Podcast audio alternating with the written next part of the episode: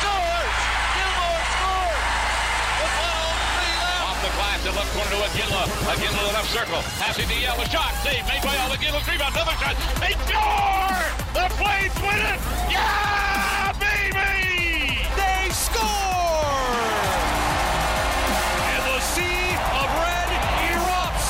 Flames Talk starts now on Sportsnet 960 The Fan. Here's Pat Steinberg and Wes Gilbertson. Well, I don't know if you're ready, but I guess I am. Let's get another week started. We are underway. It is Monday, January 22nd already. Welcome to this hour of Flames Talk on Apple, Spotify, Google, Amazon, or wherever you get your podcasts. From the Doug Lacey's Basement Systems downtown studio, it's Steinberg and Wes Gilbertson of Postmedia. Wes is with us this week. Hello, sir. Howdy, howdy. How are we doing?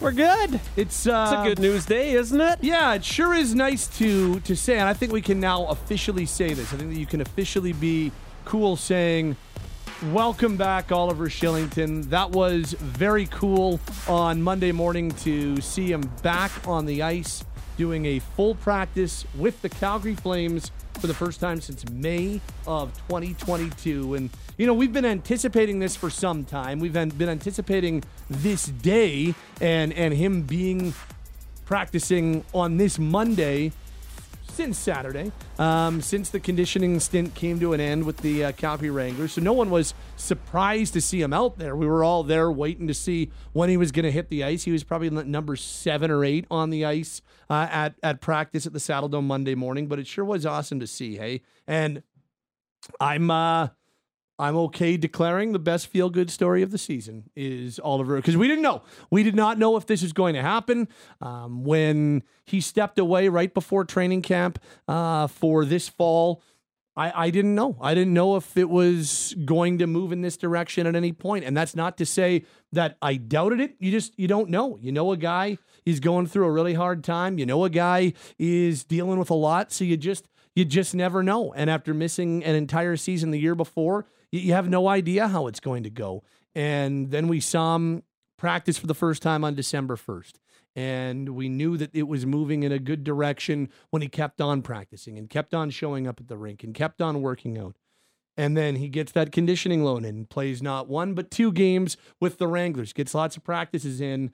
And now the conditioning loan comes to an end, and, and here he is back practicing with the Calgary Flames. So he didn't know if it was going to get to this point, and I am super glad it is. Good for him, good for everyone involved. And uh, yeah, best feel good story of the year. I'm, I'm ready to declare it. And, and as you said, we're going to hear from Oliver in, in a moment. But one of the things that you'll hear, and one of the things that struck me, and I'm sure struck you, was Oliver said exactly what you just said. He wasn't sure.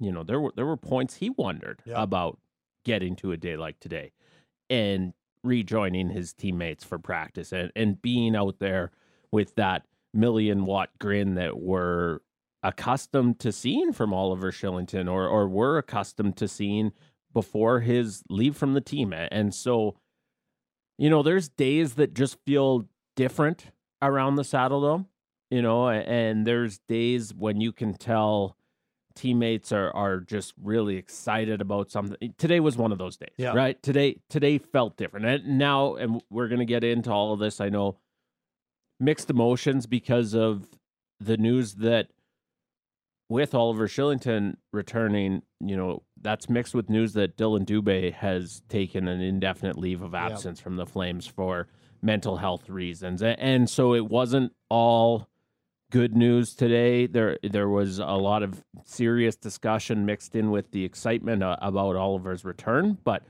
when you boil it down to just Kylington and a young man who hadn't been able to practice with his team for 20 months, Yep. to see him back today really was nice. And and he was smiling, and there was uh, It wasn't cool- forced, right? No, no. Even he, you could tell how much he was enjoying himself, and there, there was a moment there. And, and look, Mackenzie Weegar has played a grand total of zero games with Oliver Kylington as a teammate because, uh, of, of course, Mackenzie started last year, and Oliver didn't didn't uh, play with the team last year. And and there was a cool moment on the bench where um, they were starting some drills where they they went through groups of five, so everybody wasn't on the ice at the same time, and so Mackenzie and Rasmus Andersson just finished their part of the drill, and Andersson went to one bench, and Mackenzie went to the one that uh, Kylington was on, and just uh, gave him a good little head uh, head I don't know head rub, uh, a little face wash, and I was like, yeah, that's that's cool Yeah. to see, like, and and you could tell like Oliver had a huge smile on his face when it happened. It was just you, you could tell the teammates were pretty stoked to see him back and, and just listening to them after the fact and Yeah. talking about you know how proud they are of him and and that he's back and how happy they were to be able to support him dur- during all this. Was, you're, you're right. It was uh, one of those days when you couldn't help but but smile and and um, and couldn't help but pick up on the fact that everybody's really happy to see this uh, see this happening today. Yeah, you you mentioned the moment with Mackenzie Weegar, which was especially cool because, as you said, there there's not a ton of background between those two guys. You know, a few moments that stuck out for me,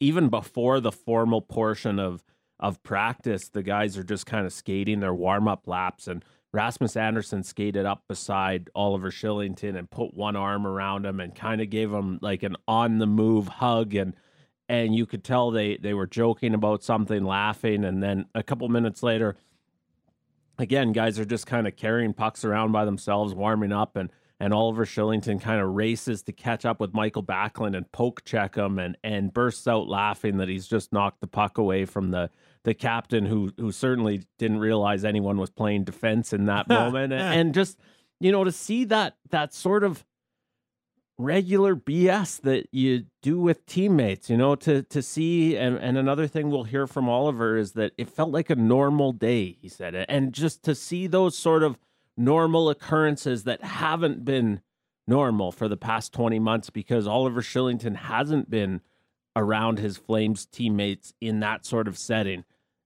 Absolutely. This is a feel good story. This is a great story for the Calgary Flames and it was just really good to not only see Oliver at practice, but to, you know, see that big smile, to, you know, see a guy who looked like he was right into it, to see a guy who seemed to relish the challenge of trying to move six foot seven Adam Klapka from the net front on one of the drills. Like it, it was just one of those days where Yeah. you're watching from our perch thinking, man, this is, this is pretty cool. This is nice to see. And the other thing that's important is that there were no there were no kid gloves in this practice. It was a full on practice. He did every drill. There were a couple of you know uh, there, there weren't like full on battle drills or anything like that, but they did that small area game from the uh, Yeah. blue line in with the two nets and um and he was right there, part of it, fighting battle. So, he took full on.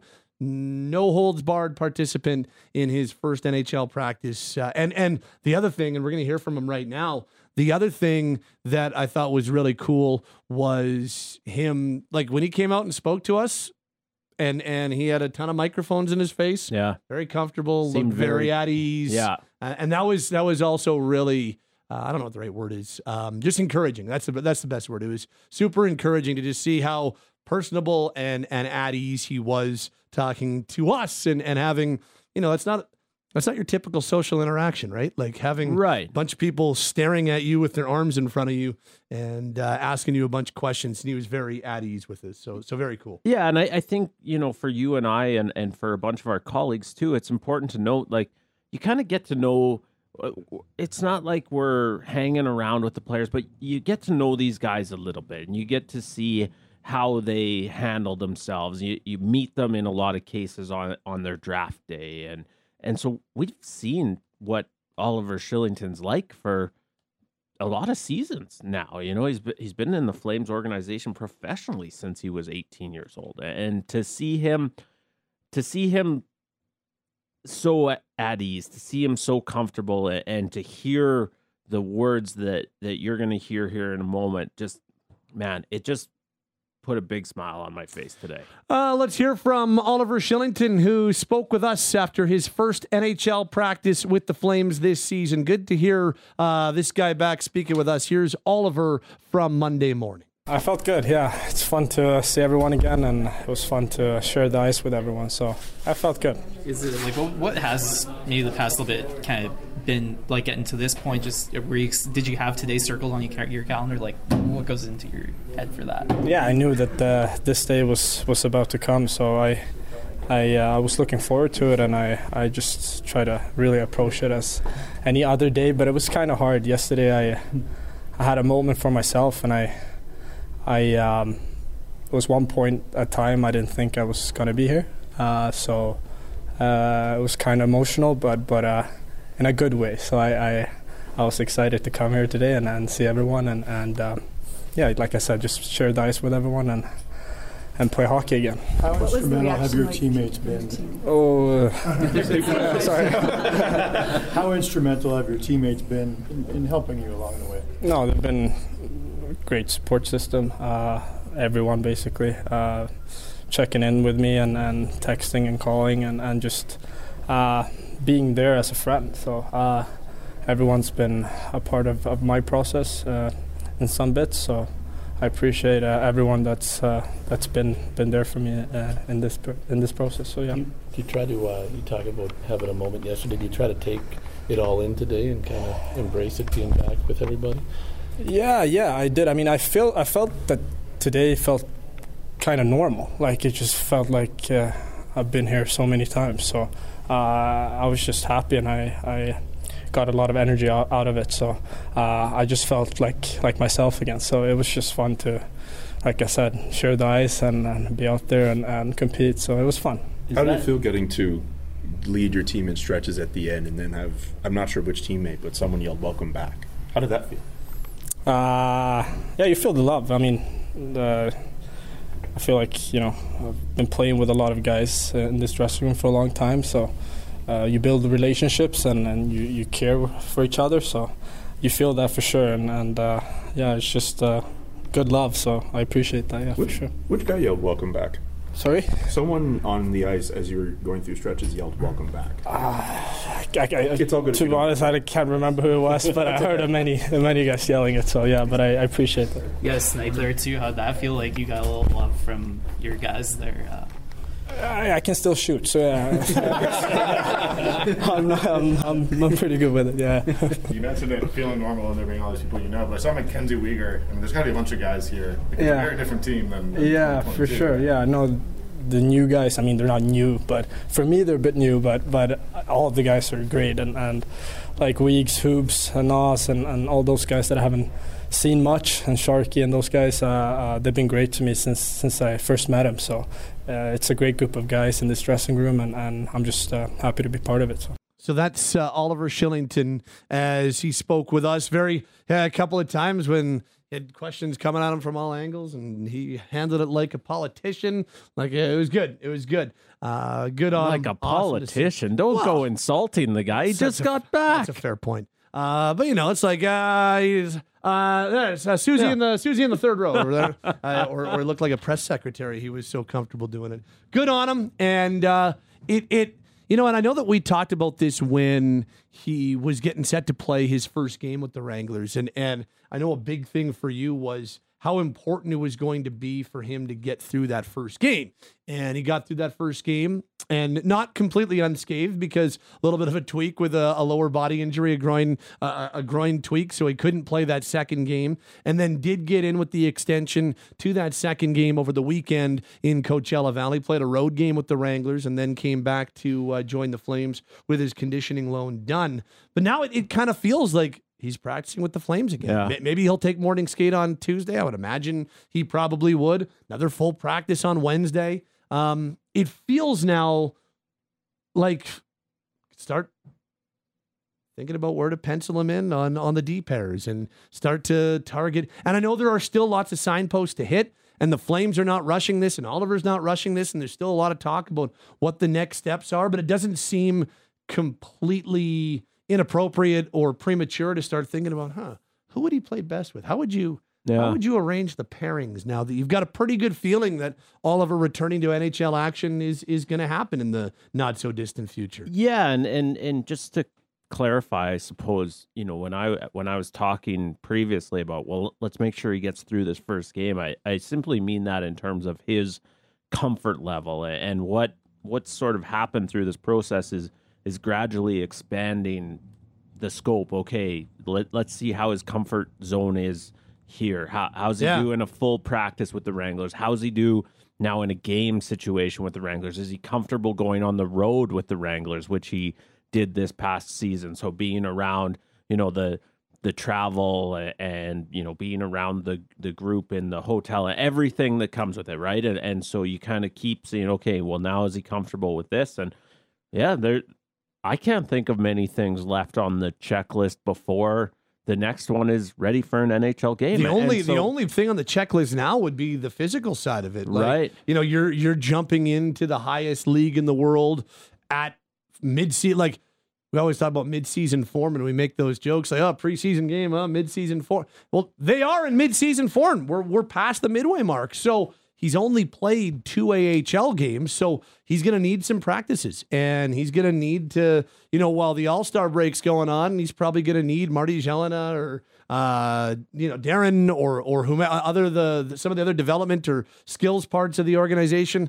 Going to have to probably keep working with him during the break because he's going to need to ramp himself up and get ready. Uh, I you just the the physical side feels like what is the next big hurdle to clear, right? Yeah, and it was interesting today. You know, Ryan Huska was asked a, a question we've heard a lot, and and you know remains a very pertinent question. Well, is there a timeline for his return to game action? And and he said, no, no, no timeline, but sure looked pretty good out there Yeah. on the ice today, and, and and he did. You know, by by our eyes, and again, you're you're judging in a practice session and and not in a game setting, but you know, he, he as Ryan Huska said, didn't necessarily look like he's missed a beat, which is uh, a testament, I think, to the physical conditioning he's gone Yep. through already over the the past several months that he's been back here in Calgary, and you know, suddenly it doesn't seem the least bit far fetched to think that number 58 is going to be back in the Calgary Flames lineup. And that's something that, as you started the show by saying, we, you know, we didn't know when we were having these conversations. Yep. But I, I don't think they feel inappropriate or premature today. Yeah. It finally feels like, yeah, let's just have some hockey conversations when Yeah. it comes to Oliver. And and that's awesome because for not forgotten, but you know, the the other part of this is, hey, they've missed him while he's been gone. They have. Like they they've missed what he does on the ice. They missed him all last year. Um and and that's not to say he he needed to take care of what he was taking care of. So eh, that was good that he was taking care of it. But yeah, they they missed his skating. They missed his his ability to to transport the puck and, and get out of his own zone and, and the way that he helped the offense transition. And so they're gonna really enjoy having that back, I think. And and it's gonna be a really big thing for him. Now here's here's kind of the um technical side of things. Uh, I got a bunch, and, and I tried to break this down as much as I could on on Saturday's Flames Talk post game. Um, so if you've already heard this, uh, I apologize. And on Saturday's post game, uh, I broke it down with a couple of people because I, I knew I was going to get a bunch of questions. So I checked in with three or four different people who are going to know just to make sure that all my ducks were in a row. And I probably still have some ducks missing from the row, but this is as good as I can explain it because there were a lot of questions. So he he remains on LTI and has been on long-term injury reserve this entire time. He went on a conditioning loan to the Wranglers while still on long-term injury reserve there are kind of two conditioning loans that are permitted in the NHL uh, to the American League. One of them is the standard one that we hear about where you're on the roster and you still count on the cap, but if the player and team agrees, that player can be sent to the American League to play up to I don't know exactly what the game number is, but it's up to two weeks or 14 days in the American League. That's the regular conditioning loan. This was an LTI conditioning loan, which initially is six days or three team games. Uh, and then after that third team game, which was the first game he played in, they applied for an extension, which was granted. They were weren't they were not able to then go from the LTI conditioning loan to a regular conditioning loan because the the way it was explained to me from a few different people was because the league granted the extension, they've never granted an extension on the LTI loan and then have also okayed a regular conditioning loan. So didn't want to set a new precedent. They're very, very um, careful and very, very strict. Keep a watchful eye when it comes to LTI these days. So they said we, we're, we're not going to set a new precedent. And the other side of it was, well, this is a really unique situation. They're not trying to circumvent the cap. This guy hasn't played in more than a year and a half. He's been coming back from something really serious, but not necessarily physical, but also we want to get him in mid-season. We don't want him to be in a spot where he injures himself. So what type of compromise can we have? And, and I believe that compromise is that uh, he's able to remain on LTIR while he starts to practice. So he remains non rostered and on LTI for now. And that will just continue here for the next little while. And at some point, they will have to activate him off long term injury reserve. But for now, most times you can't practice and be on LTI. But in this case, the league has has given the okay that he can practice, remain on the long term injured list until which time it's pretty clear he's got to come off and until which time he's ready to play, in which ta- in which case they would bring him off and, and bring him back onto the active roster. So that's kind of the the technical side of things as it stands right now for Kylington. And now we wait to see when he gets into his first game. Wes, is it is it on this road trip? Do they wait until after the road trip? I'm not I'm not even trying to guess which game. It's just all of a sudden you're like, okay, he's got a week here in Calgary. Mm-hmm. Going to get into, I don't know, four or five on ice sessions possibly. And then you start to see where it goes from there and, and when the logical place to start circling a day on the calendar for him to return is. Yeah, and I, I even think about when we had Brad Pascall on explaining sort of the the steps that led to Oliver Kylington joining the Wranglers and suiting up for game action with the Wranglers. And one of the things that Brad stressed was, you know, he he's sort of guiding this process in terms of nodding his head when he's ready for the next step.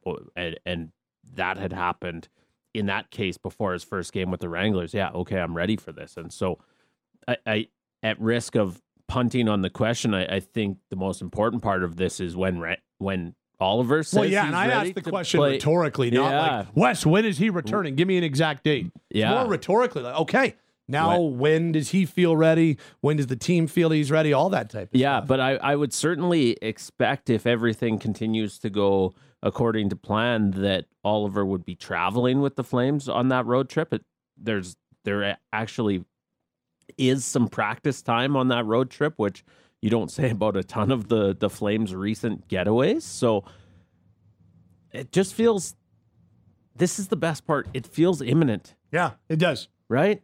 It it didn't look today, and, and uh, again, I I can't stress enough. This is just what we saw. You know, we we don't know what Oliver was telling the coaches, or or you know, telling Matt Brown, the the Flames mental coach. And uh, We don't know any of that yet.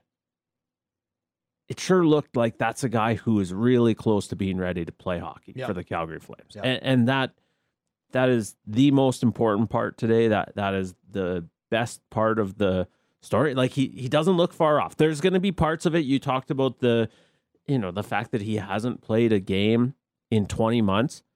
There there's going to be some rust that you can't knock off any other way Other than playing. Then th- Yeah. throw him in there at some point when he nods his head and says, "Yeah, I'm ready for that Yep. part." Yeah. Him and Gilbert, him and Oesterle, him and DeSimone, something like that. Kind of feels like maybe where you start and just go from there. And Uh, there's still a lot of other roster movement that might happen between now and March 8th. So that may not be a permanent thing. Well, and depending on where it is, maybe him and Chris Tanev. Like, if you want to make a guy feel really comfortable in his return to the lineup, and and listen, we're probably going to talk about how great of a job Noah Hanifin and Chris Tanev did together the other night against Connor McDavid. So, not saying those two should be split up, but if if you want to sort of ease Oliver Kylington back in from a, a game perspective, if you want to make him feel as comfortable as possible mm-hmm. in his first NHL game since May of 22, Chris Tanev's a pretty good partner, right? Chris Yeah. Tanev, the guy we always hear about being a stabilizing presence, the guy who Oliver Kylington played alongside in his breakout season and, and constantly was praising, hey, a huge part of my success is Chris Tanev. Well, again, not saying break up Tanev and Hanifin, but wouldn't hurt to have Oliver Kylington log some shifts with the guy who has made him feel the most comfortable from a game standpoint that he's ever looked at this level.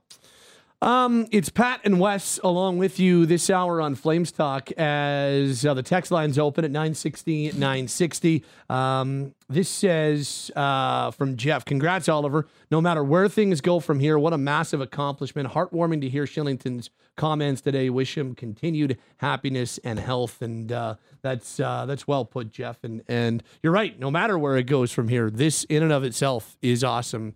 And congrats. Um, as Wes mentioned off the top, as uh, Oliver works his way back to being ready for game shape and being able to rejoin the Flames in game action, th- there is the other side of things, and, and that is Dylan Dubé, who is now away from the team for the time being and, and away from them indefinitely. This was the statement the Flames released Sunday at 11 a.m.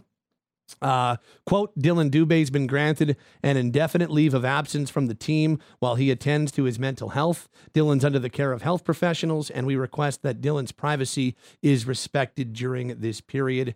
End quote. Um, I only I only uh, put this out on on Twitter over the weekend, and I only say it now just because I know, especially in 2024, how much speculation turns into truth for so many people. Uh, so that's the only reason I say this is not substance related, just so that that speculation doesn't start, and then all of a sudden, so that it, it is not substance related. So uh, I wanted to make sure that is clarified as well. Um, and there's really, you know, other than we wish him the best and and uh, I know you asked Oliver the question. I'll play the the clip right here. You know, here's Oliver Kylington coming back, and um, Oliver put that uh, that heart emoji yeah, on the Instagram. and that was something I think a lot of people Yeah. noticed. Right, the Flames uh, produced that statement that you that you just read, and one one of the replies comes from Oliver Kylington. A simple message, right? A single heart emoji, but but powerful as well. And and I thought you know what he said today was was powerful in its own right. I played with Dupes for a long time. I, I know him pretty well, and I'm not sure what he's going through, but uh, I'm there for him. And, and uh, when he's ready uh, and he wants to share, I, uh, I I know how it feels. So I, I'm there for him, and I, I think the whole organization supports him and his decision, and, and just wants to. Uh, just wants him to feel better and and, and take uh, those steps uh, to get back. So um, I just care for him. So that's Oliver Kylington today asked about uh, Dylan Dubé, uh, and Dylan will be away from the team indefinitely. Um, and uh, as they say, uh, he, while he attends to his mental health, so we Mhm. wish all the best to uh, to to Dylan Dubé as he steps away from the team for the time being. Yeah, because for the same reasons that you know we've been so supportive on this program, and so many people have been so supportive of Oliver Kylington. You know, it takes a lot of courage to address these things. Yep. And so, wishing all the best for for Dylan Dubé as as he, you know, seeks out the the help that he requires as as he seeks to feeling better. You know, as he he seeks to maybe getting back to feeling like himself, which is a, a way that Oliver Kylington sort of summed up how he was finally feeling today. Uh, we are underway this hour on Flames Talk. Wes Gilbertson with us this week. It's Pat Steinberg as well. We're coming at you on this Monday from our Doug Lacey's Basement Systems downtown studio. Your local experts for basement waterproofing, sump pumps, crawl spaces, foundation repair, and radon mitigation. They're all things basementy. Visit dlbasementsystemscalgary.com. Anything and everything Calgary Flames. It's all on Flames Talk. Sportsnet 960 The Fan. All right, time for a Monday edition of your Daily Flames Roundtable, brought to you by Mercedes Benz Country Hills. Save thousands on the 2023 GLB 250, GLC 300 Coupe, C300, or the GLC 300. Zero down and a 2% loyalty lease rate reduction. It's Steinberg, Wes Gilbertson of Postmedia, now the voice of the Flames. Derek Wills joins us to complete our Daily Flames Roundtable. Uh, gents, the Flames uh, are now halfway through this six game homestand. They started with that comeback win over Arizona, then losses against Toronto and Edmonton on Thursday, and most recently Saturday. Jacob Markstrom, he's ready to return, and he'll be back in on Tuesday night against the St. Louis Blues, we assume. So, what did we um, what did we think of Dan Vladar in these three starts while Jacob was on the shelf? How do we uh, evaluate the last week for Dan Vladar? Well, I know the Flames lost two of the three games, but I thought Dan Vladar was one of their best players in all three of those games and really got unlucky in the Saturday's game against the Oilers. I mean, the two goals he gives up are on a breakaway to Ryan McLeod and then just a, a crazy bounce off two or three guys on a Sam Gagner shot from behind the net. Uh, that one had to be really tough to swallow for him and the Flames and what was a 1 1 hockey game in the third period at the time. But that might be, and it sounds strange to say this, guys, because the Flames lost on Saturday night. That might be the best game I've ever seen Dan Vladar play. He made so many great saves in that game to keep it close, especially in the first period when the Flames just didn't have their legs or their heads weren't in the game. I'm not sure what was going on in the opening 20 minutes of that Battle of Alberta, but the Oilers could have had a four or a five goal lead through 20 minutes, and they didn't because of Dan Vladar. He was the only reason why that game wasn't out of hand following the first period. So I think he's played his best hockey of the season during this three game stretch. And again, it sounds crazy to say that because they lost two of the three games, but you think back to Thursday's game against the Maple Leafs well, the best goal scorer on planet Earth put three past him. And Auston Matthews was at his absolute best in that 4 3 Maple Leafs win. And then he almost slams the door shut on two of the other best players in the world, and Connor McDavid and Leon Draisaitl does shut the door on them. They didn't get a point in that game on Saturday night, but uh, certainly give the Flames a, a, chance to beat the Oilers and to snap their franchise record-long 12-game winning streak. So uh, Dan Vladar should be feeling great about his game right now. And the Flames should be feeling great about his game as well. Even if they plan to move him before the March 8th trade deadline, guys have got to think that his value has increased in the last few games that he's played in. Yeah, I'd agree with that. I mean, he certainly hasn't hurt his his value with his performance in his past three starts. As you said, Wills, he, you know, we might be talking about a 7 1 blowout loss if it wasn't for Dan Vladar's performance in the the opening period against the Edmonton Oilers. Even the you know, even the jabroni who does the uh, three stars got that one right. I think. Yeah, yeah. He's a clown, but guy, he finally wow, finally got one. finally got one. Uh, and I think this week was important for Dan Vladar because that last start of his before Jacob Markstrom's injury was that rotten loss in Chicago, and he certainly wasn't the only player who wasn't good in the Windy City. He had plenty of company, but that was not a, a good outing for Dan Vladar. And mm-hmm. so I think the way he uh, he sort of rebounded in his past three starts, the fact that he gave his team a chance to win all three games, even if they only ended up winning one of them. I think there there's a lot to build on there for Dan Vladar, and I think he's done a, a really nice job. And it's it's hard to get a great sense of sometimes, but I think he's done a really nice job of blocking out all the the rumors and and rumblings and and whispers that surround his name. I mean, this guy has been, as I always like to say, traded on Twitter since June or July, right? Yeah. We've we've been talking about well, how are they going to create a spot for Dustin Wolf and, who wants Dan Vladar? What can they get for him? That you know, Dan, Dan Vladar is is not, you know, he's not not noticing, I suppose. I, am yeah. struggling to come up with the right word right now, but you know, he he, he knows what's going he on. He knows what's happening. He yeah. knows what's being said about him. And I, I think he's done a nice job, especially of, of late, of, of just blocking that out and, and playing some really good goal. Yeah, I thought I thought what we saw from him this week was what we saw from him prior to the Chicago game, or or what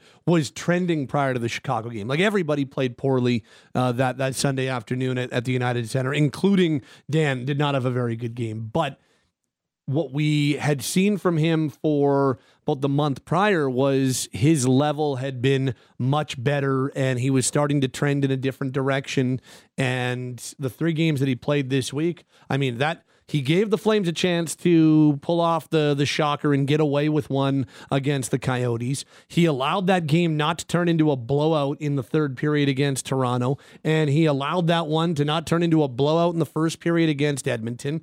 In all three games, he gave him an opportunity to win. And yeah, I mean that's the best stretch of hockey all season. In fact, I dare say that's the best for me, the best, because I think three straight starts is is something, especially for a guy like Dan, where you don't see all that often because of who he is tandemed with. So that that to me is the best stretch of hockey we've seen from Dan going back a couple of seasons because I don't think we saw a stretch like that last season when when goaltending was not at the level that we are accustomed to from this tandem. Uh, that's the best. That's the best stretch of goaltending kind of consistently we've seen from Vladar dating back to that 21-22 season. So good on him. And whether it helps raise his trade value, whether a team that was watching the Toronto game or the Edmonton game says, okay, okay, there's there's still something there, even though the numbers don't show it. But whether it's that, whether it just raises his confidence level, raises the team's confidence level that they can continue to manage Jacob's rest properly as he comes back after missing three games with a, a minor lower body injury, whatever the case may be. It's uh, nothing but good news for the Flames. So good on Dan. Yeah, absolutely. And uh, as you guys know, I really don't like talking about trading players. Uh, I'd, I'd, rather talk about it after the trade actually happens than uh, pontificate about whether or not it's going to happen and what they're going to get. But they're going to have to open up a spot for Dustin Wolf. We all know that. And they're going to have to do that before the start of next season. I think there's a pretty good chance they do that before the March 8th trade deadline. And I still think it's way more likely that they trade Dan Vladar than Jacob Markstrom. Yeah, I just I don't know that the Flames could get in return for Markstrom what they would have to get to to move him. So if they do decide to move on from Dan Vladar, I don't think that that's a knock on him because remember, they acquired him from the Bruins for a third round pick before they knew what Dustin Wolf was about to do as a professional hockey player. Before he won back to back AHL Goaltender of the Year awards, before he won the league MVP last season, they didn't know what Dustin Wolf was going to turn into. Now they knew, or at least I think they've got a pretty good idea of, of who they've got. Uh, certainly at the AHL level, we'll have to wait and see what he turns into at the NHL level. But can you get back for Dan Vladar what you gave up to get him? Can you get that third round pick back? I do wonder about that. Uh, I, I, think about the trade that uh, the Flames made with the Maple Leafs when they sent David Rittich in, in that direction. Didn't they get a third round pick for him? So maybe, I don't know, maybe a second round pick isn't out of the question with uh, a bunch of teams being desperate for goaltending and with uh, the way Vladar's played in the last few hockey games. We'll have to wait and see how it all plays out, but uh, certainly the way he played in the last three doesn't hurt him or his team. By the way, just uh, pulling it up right now, uh, third round pick in 2022 is uh, what the Flames got for David Rittich at that trade yeah. deadline in 2021. It's uh, go. You got you got anything to add quickly before we move on? Well, I, I no, I, I don't know that I have too much that. I, I don't know that you're possibly getting more than a third round pick for Dan Vladar just based on his salary, but uh, yeah, the he he's proving in this past week that he can string together some starts, which is something that he failed to do in his spotlight as a potential starter last season. You yeah. know, when when he was given the ball and he did have some injury issues that ultimately prevented him from going to world championships, but when he was given the ball for stretches last season, he kind of struggled with it. Yeah. And so I, I think this is another regardless of what he might recoup in a trade, I think that this is another case of Dan Vladar making a statement to the league that, hey, I might be able to handle more than I, I'm getting here in Calgary. Uh, oh, and by the way, just uh, if you're wondering, because I know there's always questions. Oh, so what did that pick turn into for David Rittich? Turned into a third round pick. The Flames never used at the draft. They flipped it to Chicago in the summer of 2021 for Nikita Zadorov, which they then turned into in late November a third and a fifth round pick. So that's the uh, trade tree as it stands right now trade. from there. Um, it's our uh, Daily Flames roundtable with Derek Wills, Wes Gilbertson, Pat Steinberg on this Monday. Um, guys re-debut of Matt Coronato Saturday against the Edmonton on the right side of the line with Zary and Kadri, and the debut first NHL game for Adam Klapka on the right side of that fourth line. What did we think of Matt Coronato's return and Adam Klapka's debut against the Oilers? Well, I'll start with Matt Coronato. I thought he was put into a good spot playing on the Kadri and the kids line with Nazem Kadri and Connor Zary, but also a tough spot because he's a much different type of player than the guy who he was replacing in a guy who skates like the wind and is big and strong and gets in the forecheck and bangs and crashes. And uh, that's what I love about Martin Pospisil is that he can be an impactful player on this team even when he's not scoring goals and producing points. And I think the Flames missed him in that Battle of Alberta uh, against the Oilers on Saturday night, and will certainly miss his energy and, and physicality for as long as he is out. But uh, not a bad spot to land, playing in, alongside a, a, veteran centerman who has been really good all season, and uh, a guy on the other wing who is as creative offensively as probably anybody on the team. Uh, and I thought Matt Coronato certainly had some really good moments. As a matter of fact, in a first period where I thought the team as a whole was bad, I thought he had some really good moments. Uh, he certainly had a lot of jump and uh, was creating some things. I, I guess tough to evaluate him in that first period because the guys around him just weren't very good. But uh, he did stick out in a positive way for me in the opening 20 minutes uh, on Saturday night versus the Oilers. At the end of the night, he ends up with two shots on goal. You like to see that number go up with uh, the way he can shoot it, playing uh, just over 14 minutes. So uh, I would evaluate him uh, by saying that I thought he was okay in his return to the NHL.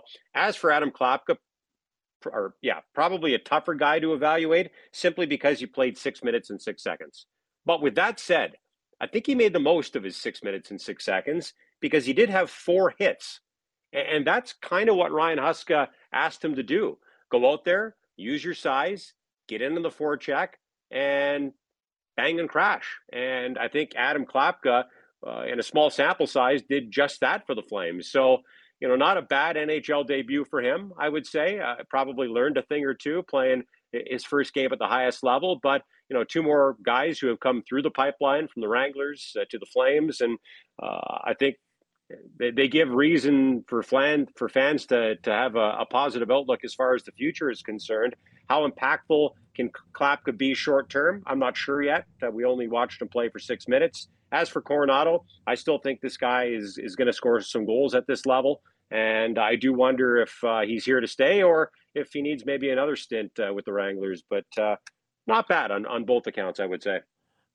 I'll uh, I'll start with Adam Klapka, and I like the way you put it, Wilsey, that he he certainly made the most of his six minutes and and change with those four hits. Pretty good roar at the Saddledome when he crunched Leon Draisaitl into the sideboards on on what I think might have been Klapka's first shift actually at the the NHL level. You know, he arrived. Everyone looks at the the dimensions, right? This guy's six foot seven and, and I think about two hundred and twenty five or two hundred thirty pounds, and everyone thinks that he he's going to be this thumper. He he did come to North America as a little bit more of a gentle giant, and I know that the development coaches, the Wranglers coaches, have really been working with Adam Klapka to be a little less gentle over the last couple of seasons and and you can tell he's taken that to heart. You know, he is determined to throw his weight around to be a a bit more of a hard-nosed presence and I think in limited ice time he certainly showed a willingness to do exactly that against the Oilers and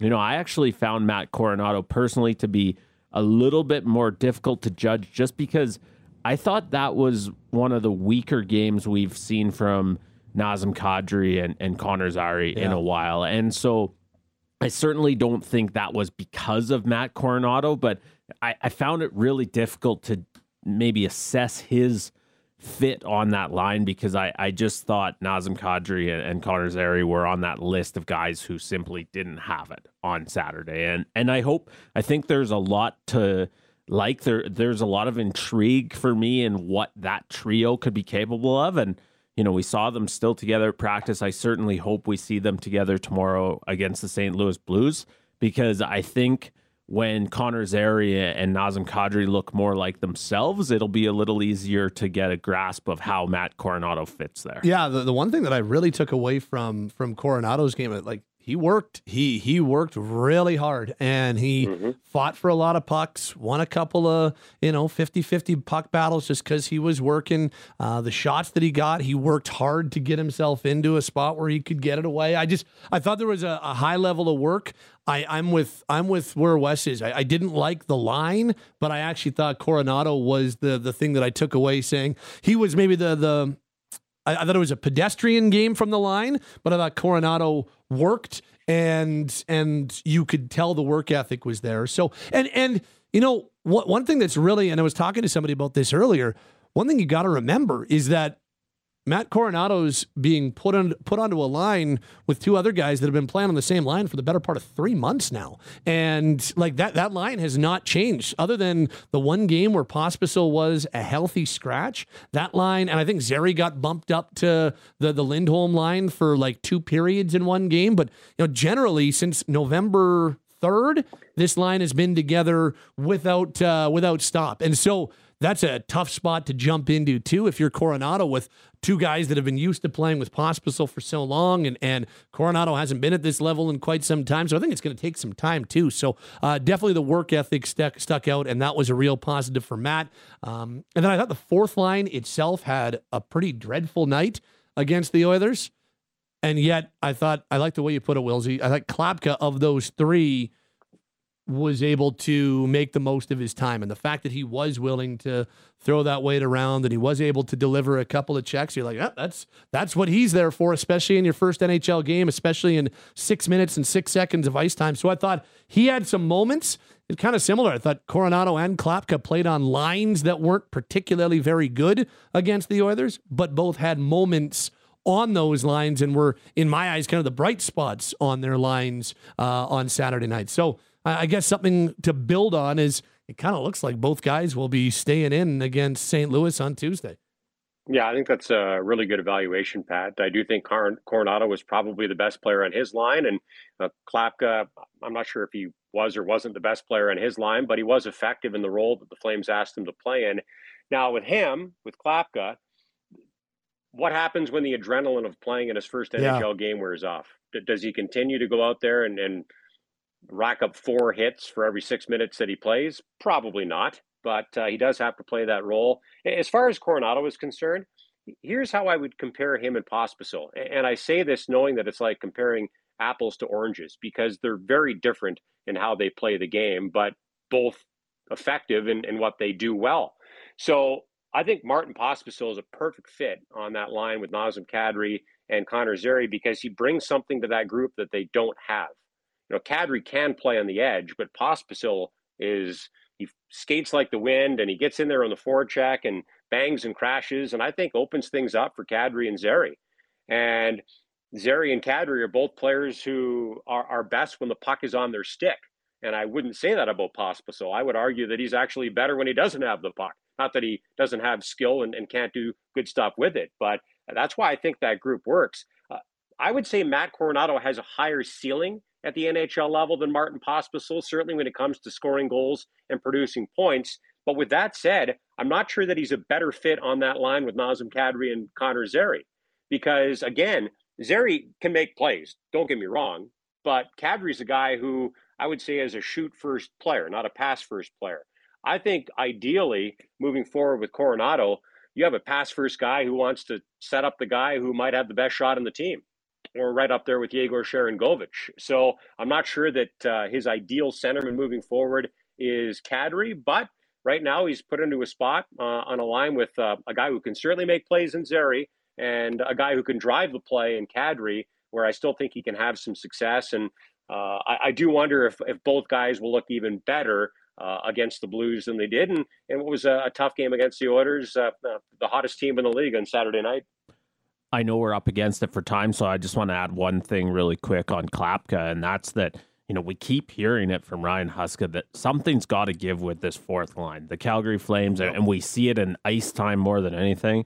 You know, the Calgary Flames head coach does not have a lot of trust right now. He he doesn't believe that his fourth line has been very effective, and we see it with how little those guys are playing. So there's an opportunity there for Adam Klapka to you know, prove that he can be a difference maker for that line and, and sort of muscle his way into the equation.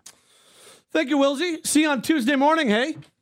Okay, guys, we'll see you tomorrow. He is Derek Wills. He is Wes Gilbertson. My name is Pat Steinberg, and that'll start to wrap us up on this Monday edition of the Daily Flames Roundtable. Start to wrap us up this hour as well. Cam and Azam have been our producers this hour, and the Daily Flames Roundtable is brought to you, as always, by Mercedes Benz Country Hills. Mercedes invented airbags and automatic braking systems. It makes sense. They came up with the unparalleled EQ lineup. 0% lease rate on select 2023 models. See in store store for more details.